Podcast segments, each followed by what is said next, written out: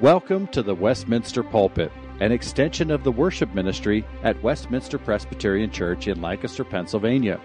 Please contact us for permission before reproducing this message in any format, and may this sermon nurture your life in a meaningful way as we proclaim our Savior. We now join our senior pastor, Dr. Chris Walker. We want to turn now to God's Word. I encourage you to open your Bibles this morning to Mark chapter 3. We're turning to a new chapter in the Gospel this morning. We're also turning to a new chapter in the life and ministry of Jesus. In chapter 1 of Mark, remember, we were introduced to Jesus, to who he was and to what he had come to do. But in chapter 2, we saw people of various backgrounds questioning Jesus. They were questioning his actions, which cut against their expectations for righteousness, which were built up around the Jewish traditions. Questions that came because of his eating with tax collectors, his habits of fasting or not fasting, and his approach to Sabbath regulations. But now, as we turn to Mark chapter 3, battle lines begin to form. Questions turn to accusations concern turns to opposition. Well, at the same time, Jesus calls a particular group of apostles to join him in preaching and exercising authority. We want to watch these battle lines form as we read together Mark chapter 3, verses 1 through 19. Listen as we read God's word. Again, he entered the synagogue, and a man was there with a withered hand and they watched Jesus to see whether he would heal him on the Sabbath, so that they might accuse him. So he said to the man with the withered hand, Come here. And he said to them, Is it lawful on the Sabbath to do good or to do harm, to save life or to kill? But they were silent. And he looked around at them with anger, grieved at their hardness of heart, and said to the man, Stretch out your hand. And he stretched it out, and his hand was restored. And the Pharisees went out and immediately held counsel with the Herodians against him, how to destroy him. Jesus withdrew with his disciples to the sea, and a great crowd followed from Galilee and Judea and Jerusalem and Idumea and from beyond the Jordan and from around Tyre and Sidon.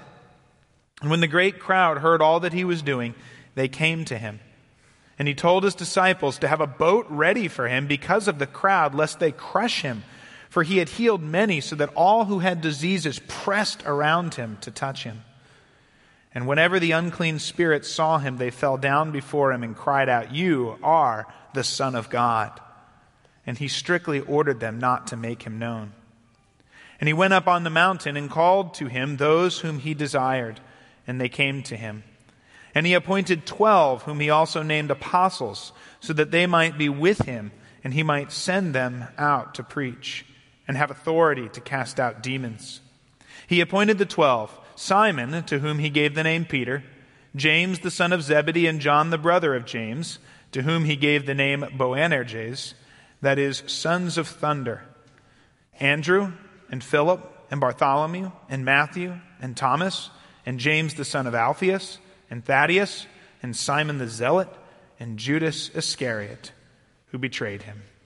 Father, you've given us your word, and we thank you for this portion of it this morning, and how we pray that we, you would use it to draw us closer to Jesus. And we pray it for his sake. Amen. If you were asked to summarize the history of Europe in the second half of the 20th century, undoubtedly we would talk about the Cold War and the conflict between the communist bloc in the east, led by the Soviet Union, and the democracies to the west, led by the United States. But if you were to rewind history to the early days after the World War, that outcome was far from certain. And nowhere was that more evident than in the city of Prague. In the years of 1945 to 1948, for three plus years, the United States and the Soviet Union jockeyed for leverage, and the Czech people ebbed and flowed in their preferences for one or the other as they voted in free elections. Questions were asked Both sides did their best to persuade. Actions were taken at some level. But it was not until 1948, with the Communist Party quickly losing popularity and support for the United States and the Marshall Plan growing, the communists decided they had to act. And so, having infiltrated the police, they stirred up riots, killed key non communist leaders, and pressured President Beneš to accept a new government that drew lines in the sand and established communism for the decades to come. Well, here in Mark 3, we face a similar development in the life of Jesus.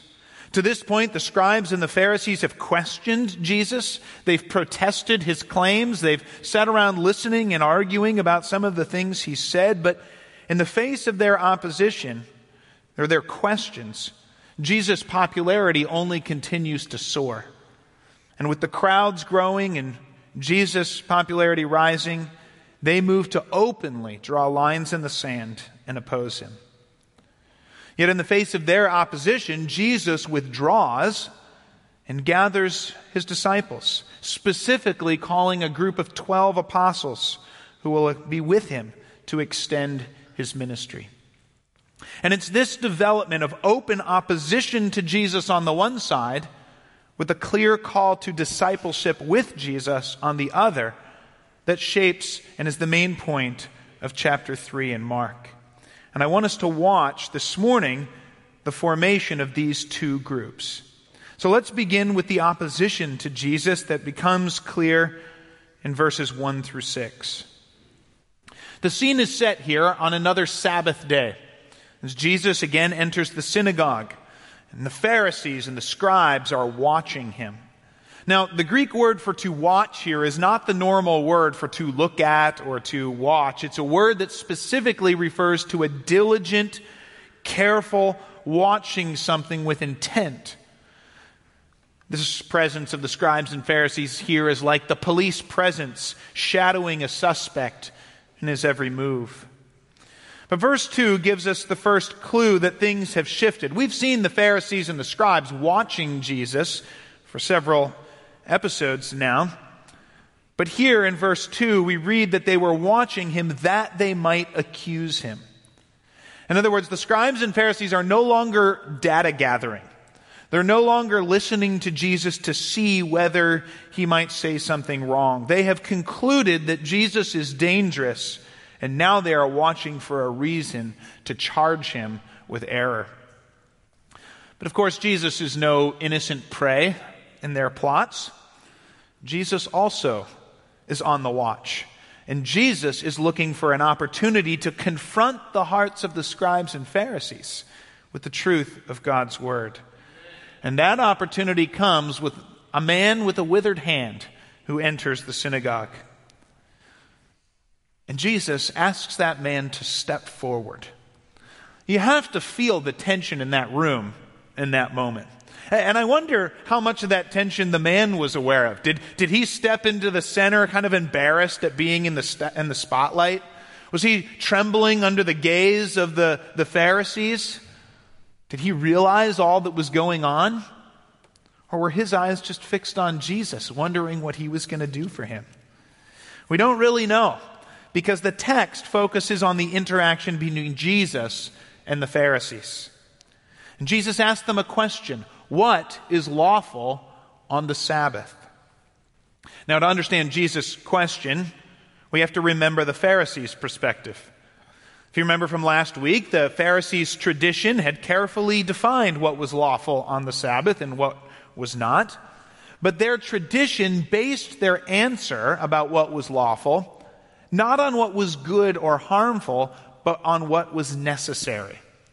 The Pharisees' perspective was on the Sabbath, you could only do what was absolutely necessary for saving life, or else it was work and it was out of bounds. So, for instance, if, if your house collapsed on the Sabbath day, you were only allowed to move the stones that you had to move to see if anyone alive was trapped underneath. You couldn't clear the rubble, you couldn't clear any other stones, and you could not even remove any dead bodies on the Sabbath because that was unnecessary. Or if you received a wound, if your wound was going to lead to death, it could be addressed on the Sabbath. But if it was not going to kill you, it could not be healed. So a broken bone would have to wait till the next day to set because that was not essential.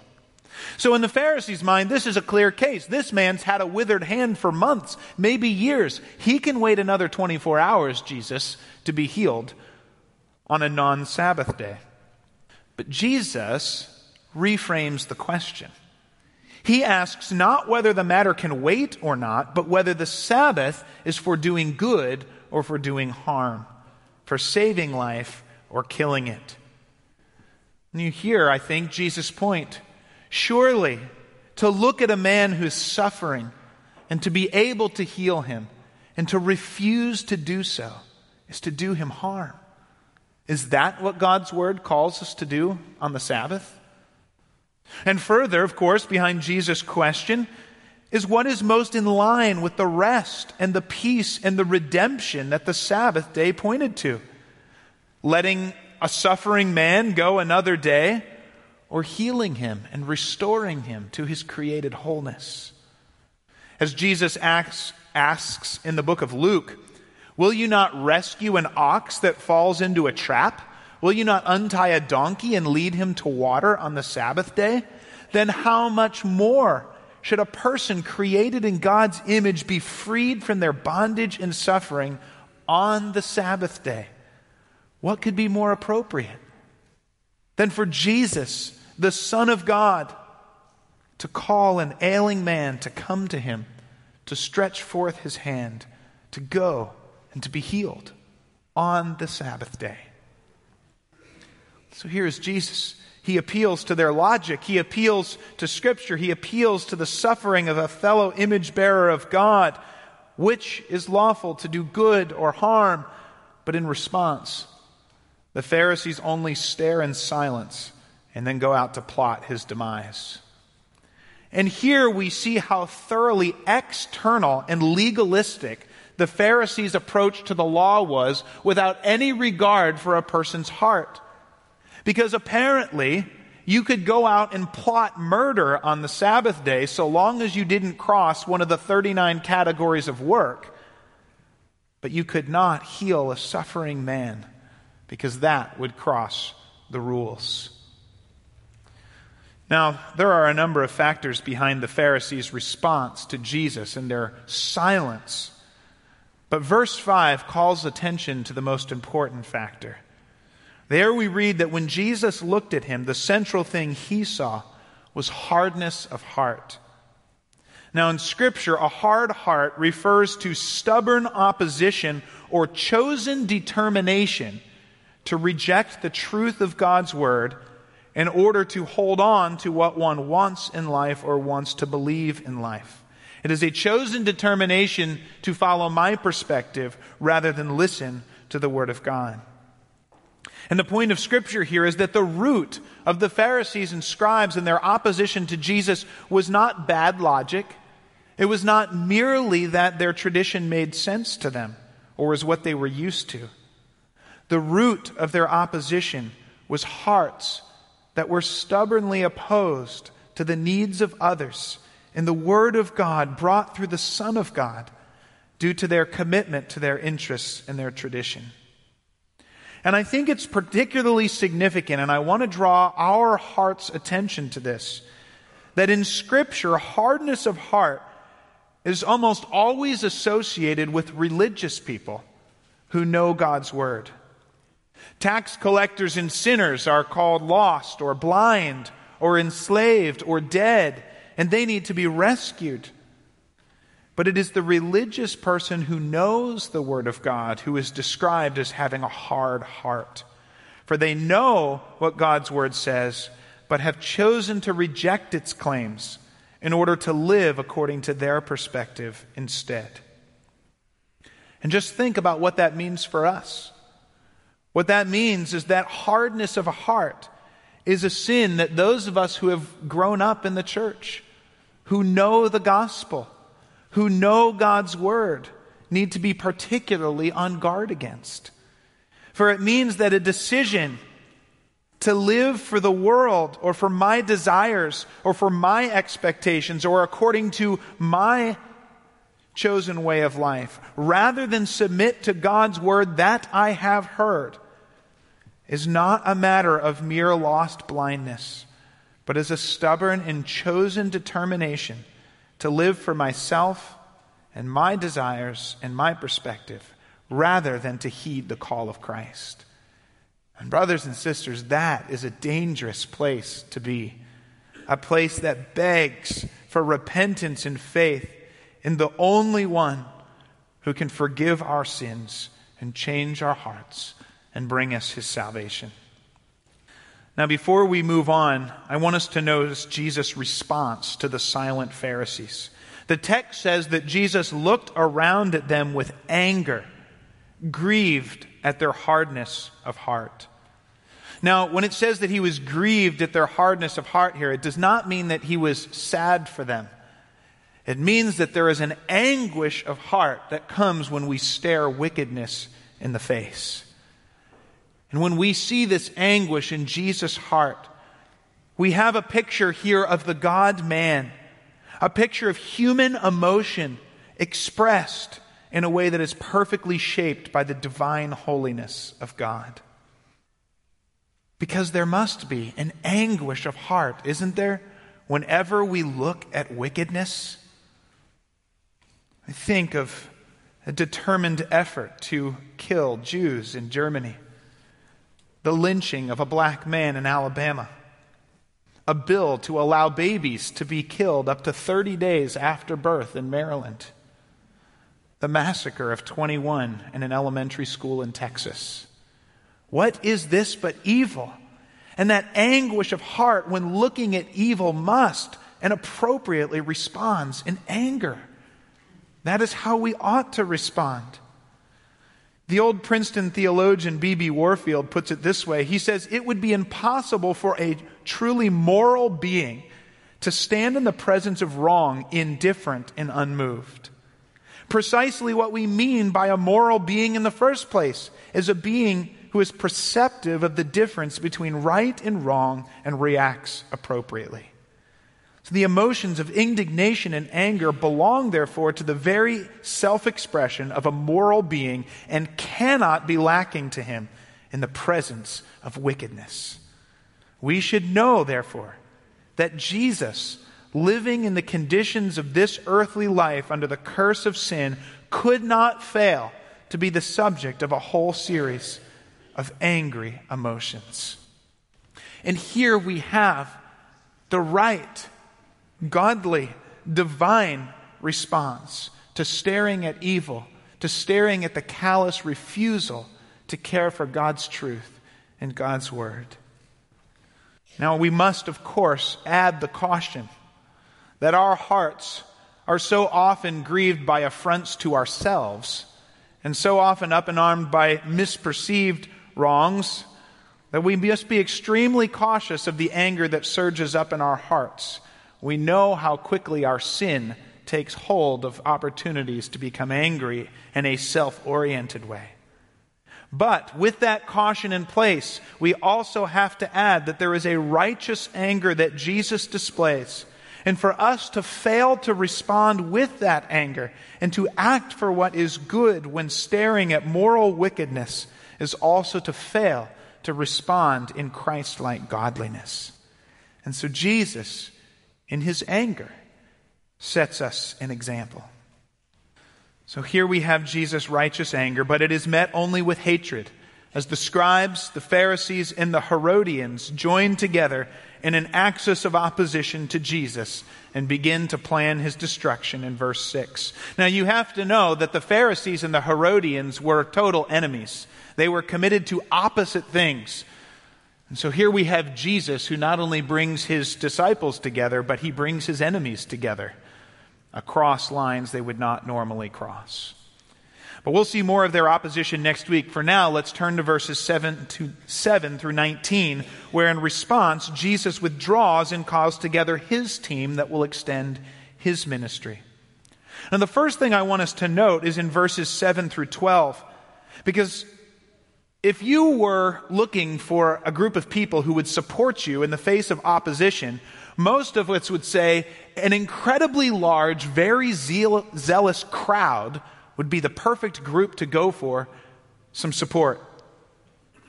In fact, every leader in history has leveraged this kind of crowd to gain support for themselves. And yet Jesus refuses to do so. You see this crowd here. The crowd is emphasized twice. It is a great crowd, a large crowd. We've seen large crowds following Jesus before, but the size and zeal of this crowd reaches new heights. We're given six different geographic locations that this crowd is coming from that span all of Israel Galilee and even Tyre and Sidon in the north, Judea down to Idumea in the south, across the Jordan in the east. A crowd like this is almost unparalleled, perhaps outside of the gathering for the Passover.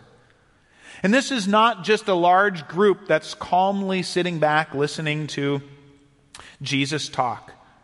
This is a desperate crowd, coming with such a desire and such an urgency that verse 9 says that they had to have a boat ready for Jesus lest he would be crushed. For he had healed many and they were pressing around him. You know, last fall, about seven months ago, 10 people were crushed to death at a concert in Houston, Texas, as the out of control crowd of 50,000 surged towards the stage and people were crushed by its weight.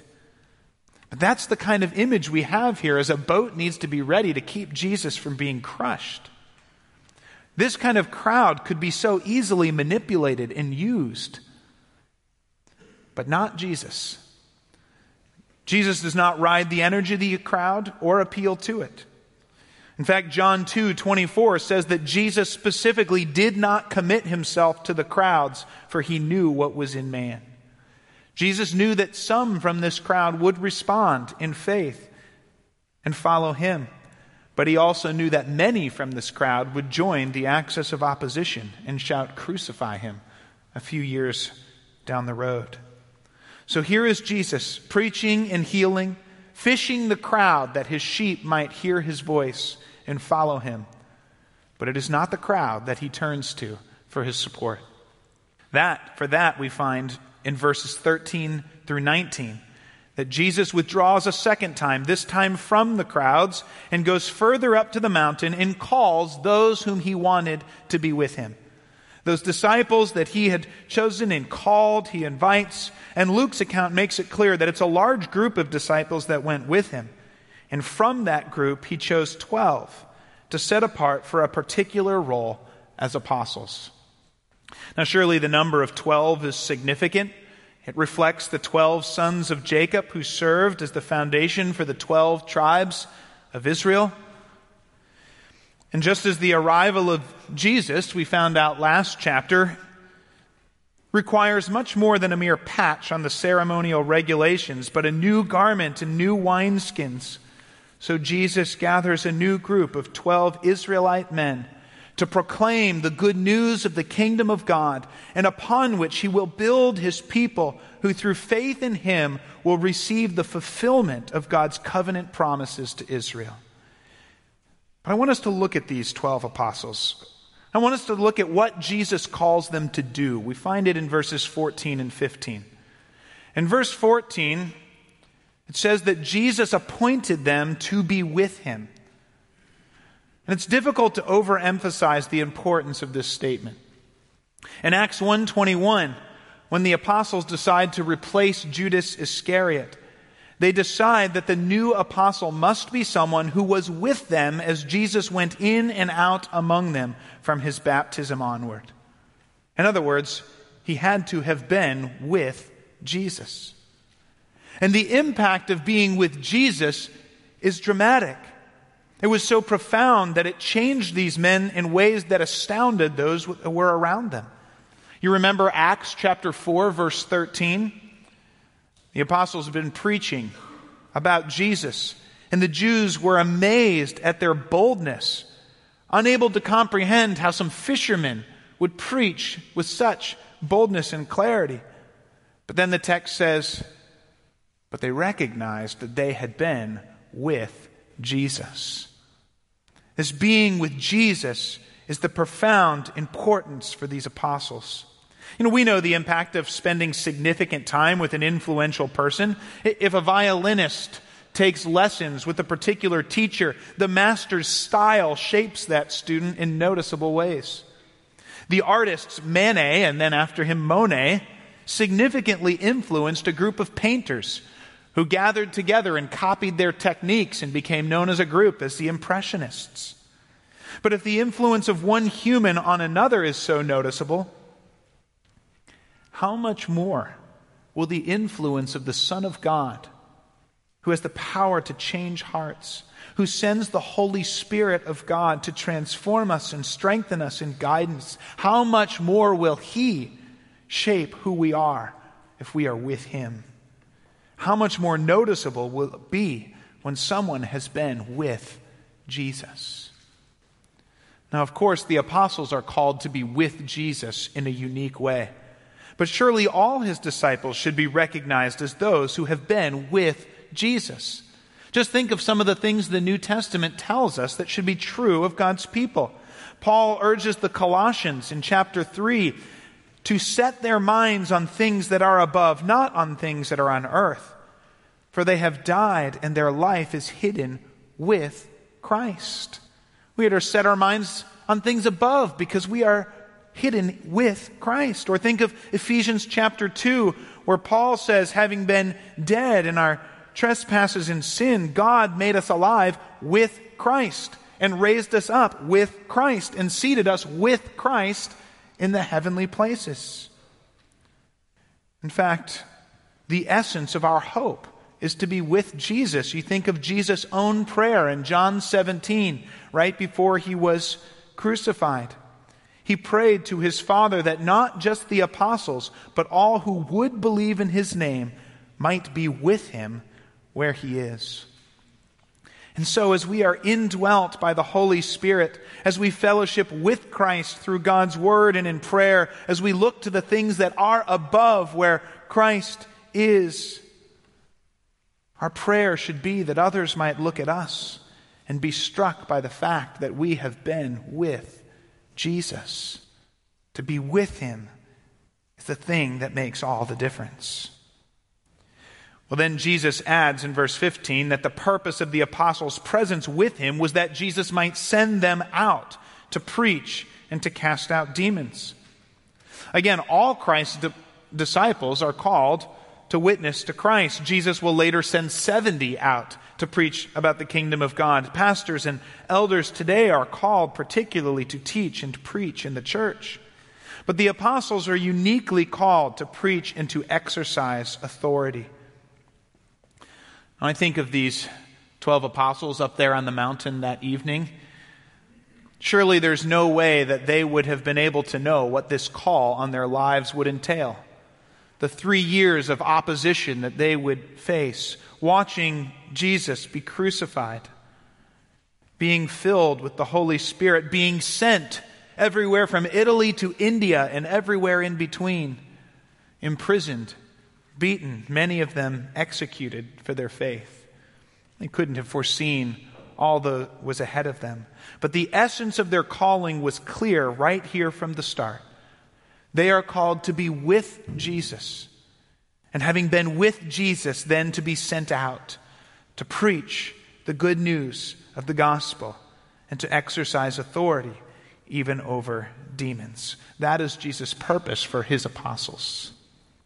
Well, having told us what the apostles would do, Mark then gives us a list of these 12 men. And this is a fascinating group of 12 men that Jesus calls to be his apostles.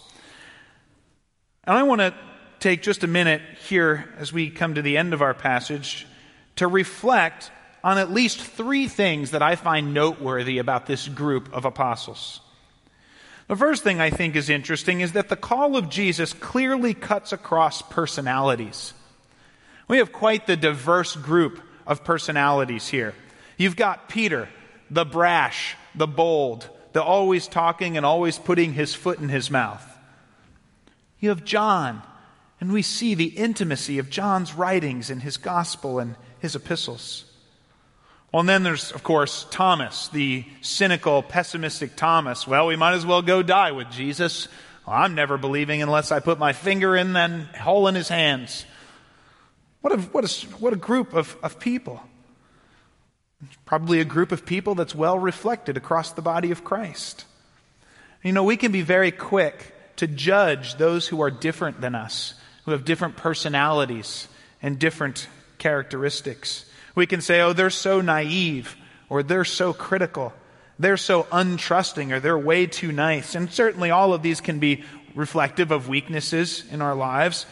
But I think this group of apostles makes it clear that introverts and extroverts, optimists and pessimists, the cautious and the rash, and many others are called and sanctified in Christ's presence. There is not one set of personalities that are useful to the kingdom, for all of these men are called by Christ and used by Him for the gospel. And that should be comforting and hopeful for all of us, wherever we fall on this personality spectrum, even as it should also call us to greater patience with one another. So I think this group of 12 cuts across personality. Jesus' call also cuts across other loyalties. You know, and I think about the picture of Jesus calling out these 12 apostles. You know, I'm going to call Peter, I'm going to call John, I'm going to call Simon the Zealot, I'm going to call Matthew the tax collector. And those two must have been a little jarred by the calling of the other one. You mean I have to, I have to stand by this, this zealot who's dedicated to fighting to restore Jewish nationalism? You mean I've got to stand next to this ally with Rome who's been taxing us all these years? That guy's in the mix? You know, Jesus' call cuts across loyalties. I, I have a distinct memory. I think I was 14 years old. It happened in the summer. I was an avid Cleveland Indians baseball fan at this stage of my life, and you need to know that uh, much of what I wore, much of the things that I did, came down to my fandom for the Indians. Many of my loves and hates, hopes and fears were driven by the fate of the Indians at this stage in my life. Yes, it was likely idolatrous. Uh, but I can still see myself. I was up at Camp of the Woods, family retreat center Speculator, New York, listening to an older man talk about his faith in Christ and experiencing a flood of dismay and confusion. Because I looked over and this man who was talking about Jesus was wearing a New York Yankees hat. And I'm not joking when I say that I had a moment of pause and think, I didn't think you could be a Christian and root for the Yankees. How can you love Jesus and root for the empire of evil? It's almost as jarring as having a pastor on your staff who roots for Bill Belichick and the Patriots. and of course, we, we're able to fellowship as fellow believers across these loyalties, even if we keep our loyalties to our sports teams, because we know that these loyalties are so deeply secondary to our unity in Christ and our commitment and focus on the kingdom of God. And I think the question for us is will we see the types of issues that could have divided Simon the Zealot and Matthew the tax collector? Issues like taxation, the role of the government, big government, small government, freedom versus security, nationalism versus globalism.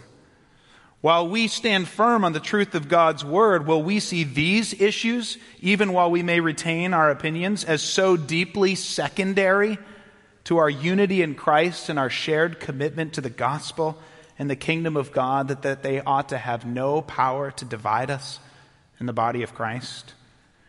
For the issues and the passions that defined these men before coming to Christ, when they are not biblical, rooted in scriptural truth, they fade into the background compared to their call together to serve Christ and his kingdom. So Jesus' call cuts across personalities, it cuts across other loyalties. But finally, Jesus' call cuts across egos. You know, when we think of the apostles, I think it's easy for us to think of the superheroes of the faith, to think of, of the men who really performed great things for God. But think about this list. Look through this list of 12 names and ask yourself, what do we know from Scripture about the accomplishments of these 12? We know a lot about what Peter did. We know a fair bit about what John did. We know what Judas Iscariot did. We have a very, very few brief facts about Matthew. He wrote a gospel. About Philip, he met a guy from Ethiopia. And James, he was killed for his faith. But beyond that, we really don't know anything about these 12. We don't read about what Bartholomew did, or Thaddeus did, or Andrew did, or Simon the Zealot did. We don't know. It's not recorded in Scripture. But that is often the way the kingdom of God works.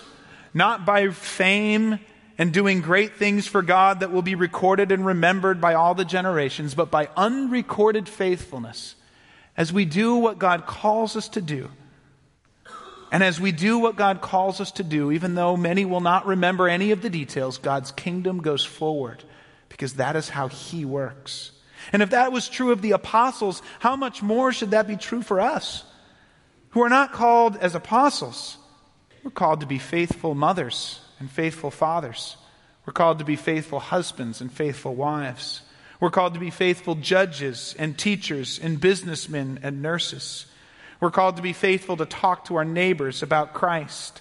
We're called to be faithful to serve in the church with the gifts God has given us.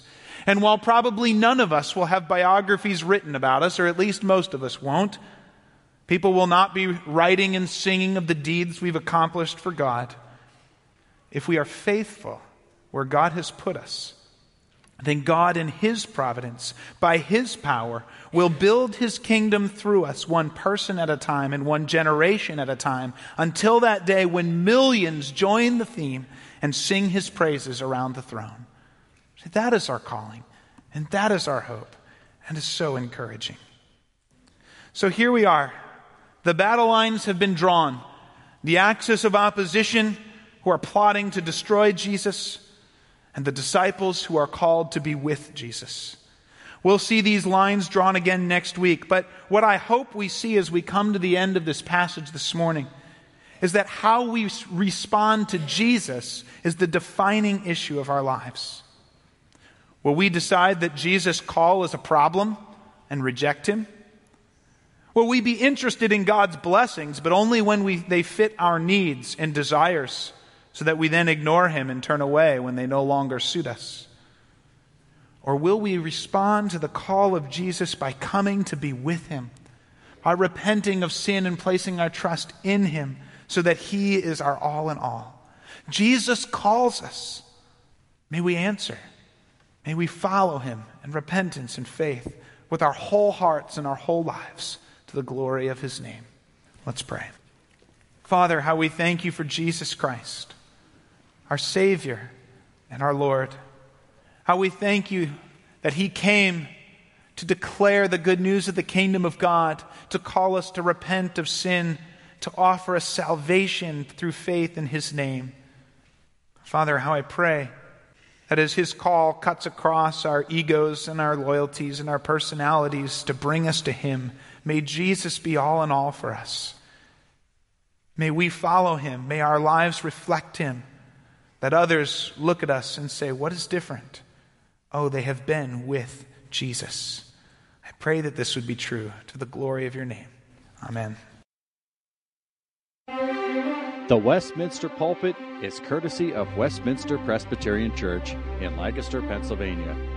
You are welcome to worship with us on Sunday mornings at 8 or 11 a.m. To learn more or have questions about the gift of salvation through Christ Jesus our Savior, contact us at westpca.com. Thank you, and may Christ be glorified through this ministry, the Westminster Pulpit.